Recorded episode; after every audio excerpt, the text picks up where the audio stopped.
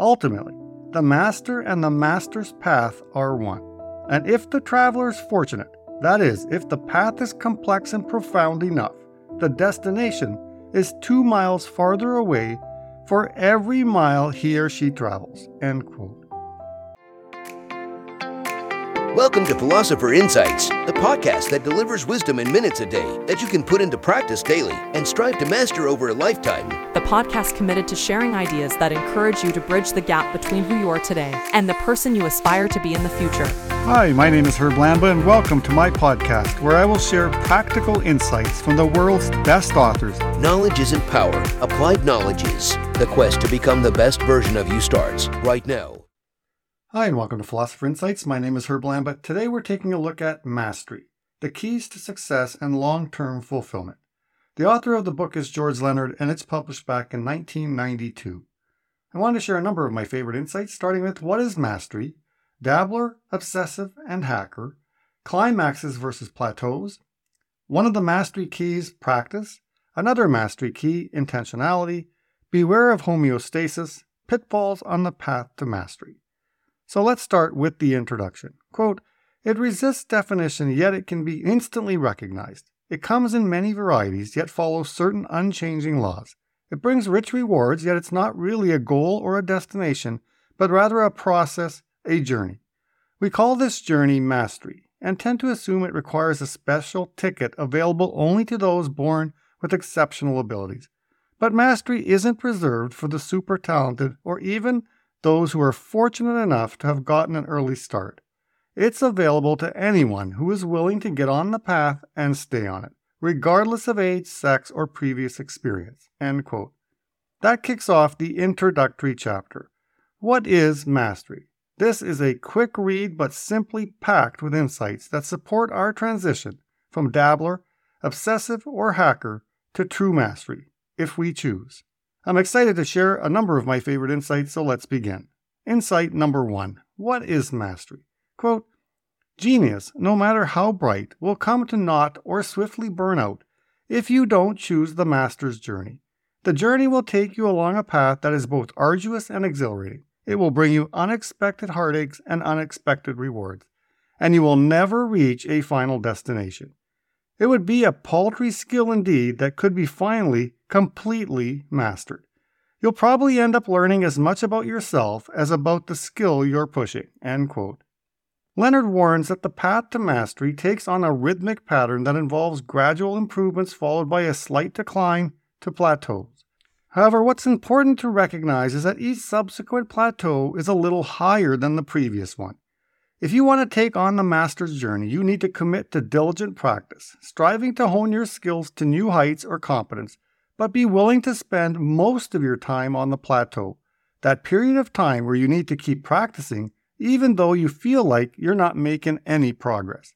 I am reminded here of insights shared by Jeff Olson in The Slight Edge, where he says, quote, "In a world filled with instant coffee, instant breakfast, instant credit, instant shopping, instant information, and twenty-four seven news, we have come dangerously close to losing touch with reality and believing we have access to an instant life, but life is not a clickable link." End quote. In my experience, this instant success mindset is ubiquitous. People are losing any sense of reality when it comes to the hard work required to achieve greatness in their lives. If it doesn't happen literally overnight, most people believe there's no point in trying. Quote, "How do you best move toward mastery? To put it simply, you practice diligently, but you practice primarily for the sake of the practice itself. Rather than being frustrated while on the plateau, you learn to appreciate and enjoy it just as much as you do the upward surges." End quote. Simply incredible, because the magic happens when you learn to love the plateaus, because if you despise the inevitable periods of time where you feel like you are making zero progress, you will never be able to keep yourself on the path to mastery. Insight number two, dabbler, obsessive, and hacker. Although many of us are looking for the path to mastery, the moment the journey gets bumpy or challenges start to arise, we seek out other paths to ease the discomfort. The three alternative paths are the dabbler, the obsessive, and the hacker.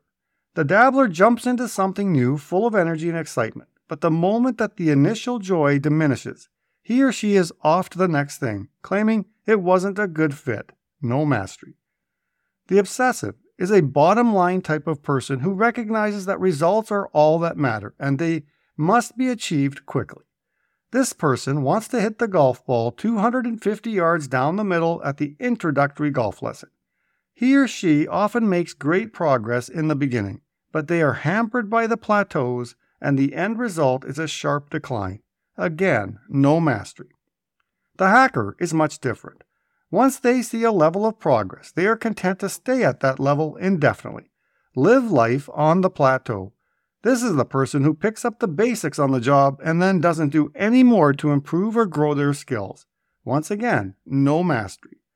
I honestly have seen myself in all three personas over the years, but the dabbler is the one that hits home the most for me. How about you? Which one resonates with you? Insight number three. Climaxes versus plateaus.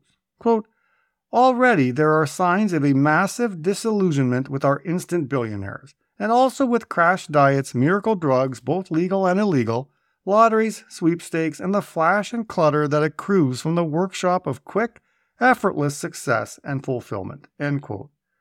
I'd like to share with you my perspective on the state of our world today.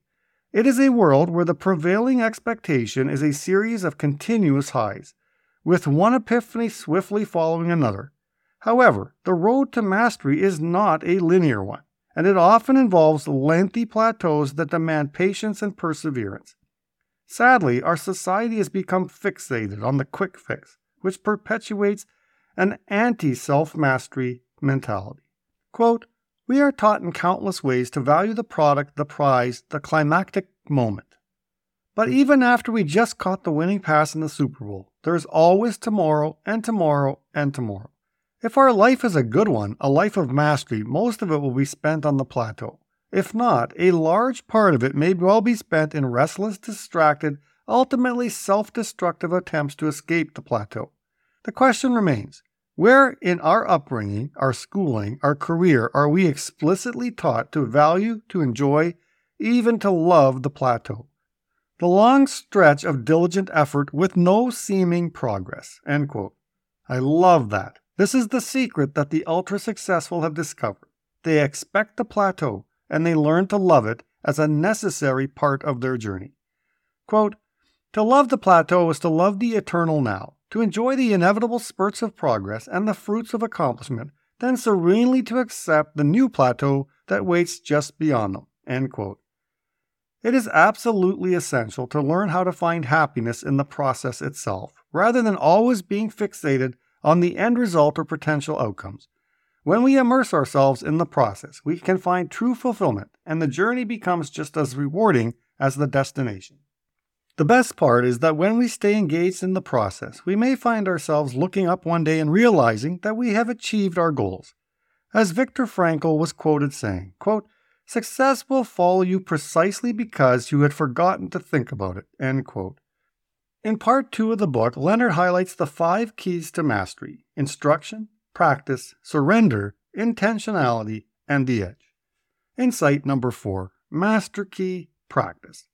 Leonard suggests that for the person on the master's journey, practice should be looked at as a noun and not as something that you do. Practice is simply the path along which you travel. Quote, a practice, as a noun, can be anything you practice on a regular basis as an integral part of your life, not in order to gain something else, but for its own sake. It might be gardening or bridge or yoga or meditation or community service. A doctor practices medicine and an attorney practices law, and each of them also has a practice. But if that practice is only a collection of patients or clients, a way of making a living, it isn't a master's practice. For a master, the rewards gained along the way are fine, but they are not the main reason for the journey. Ultimately, the master and the master's path are one. And if the traveler is fortunate, that is, if the path is complex and profound enough, the destination is two miles farther away for every mile he or she travels. End quote. How good is that? Mastery is practice. Mastery is staying on the path. The master doesn't commit to practice simply to get better. They commit to the practice because they love it, and as a consequence, they do get better. The best example I've ever heard that illustrates this principle is from Raise Your Game by Allen Stein Junior, where he shares that powerful story about the late, great Kobe Bryant.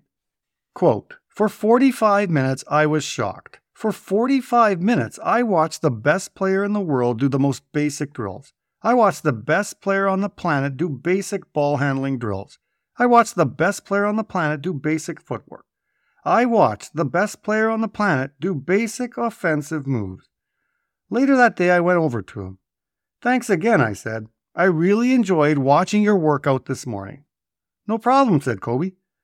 'You're the best player in the world. Why do you do such basic stuff?' 'Why do you think I'm the best player in the game?' he asked. 'Because I never get bored with the basics.'" End quote. Kobe simply fell in love with the practice, and knowing that if he wanted to master the fundamentals of basketball, he would have to commit to the practice daily.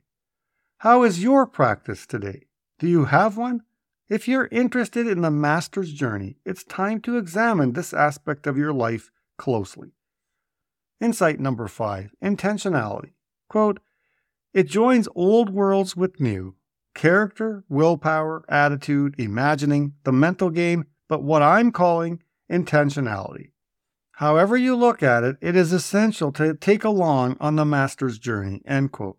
What would a master's journey be without first mastering the mental game? Look at any great athlete or leader. They appreciate the importance of mental rehearsal and visualization. Legendary golfer Jack Nicklaus said that he never hit a single ball without first clearly visualizing the flight of the ball and it landing exactly where he wanted it to land. Jack suggested that in golf, a successful shot is fifty percent visualization, forty percent setup, and only ten percent swing. Wow. I wish I had read this wisdom during my younger days while hacking my way around the course after spending hours practicing my swing at the driving range. I was one hundred percent focused on the swing. Oops. The power of vision is a well-documented part of success shared by many of the most successful people. As Arnold Schwarzenegger so eloquently put it, quote, "All I know is that the first step is to create the vision, because when you see the vision there, the beautiful vision, that creates the want power. For example, my wanting to be Mister Universe came about because I saw myself so clearly being up there on the stage and winning." End quote. It is intentionality that will fuel the master's journey, and every master has become a master of vision. Insight number six, beware of homeostasis. We've all been there. We wake up on New Year's Day and are super pumped and committed to make a significant change of our life. We will tell our friends and family about it, and then for some inexplicable reason, we fall apart two weeks or two months into the journey. What happened? The answer? Life's equilibrium hit you, the force better known as homeostasis. Similar to the thermostat in your house, whose job is to regulate the temperature and prevent it from making dramatic changes, the same holds true when we try to make life changes, no matter how big or small. Quote, "The problem is, homeostasis works to keep things as they are even if they aren't very good. Homeostasis, remember, doesn't distinguish between what you would call change for the better and change for the worse. It resists all change." End quote. Leonard shares five strategies to overcome the pull of homeostasis. One, beware of how homeostasis works. Two, be willing to negotiate with your resistance to change. Three, develop a support system. Four, follow a regular practice. And five, dedicate yourself to lifelong learning. Insight number seven, pitfalls on the path to mastery. Quote, "It's easy to get on the path of mastery. The real challenge lies in staying on it. The most dedicated traveler will find pitfalls as well as rewards along the way. You probably can't avoid them all, but it helps to know they're there." End quote. Leonard goes on to share thirteen pitfalls you may have to watch out for as you attempt to stay on the master's path. One of the pitfalls discussed is vanity. Quote, "It is possible that one of the reasons you got on the path of mastery was to look good, but to learn something new of any significance, you have to be willing to look foolish." End quote.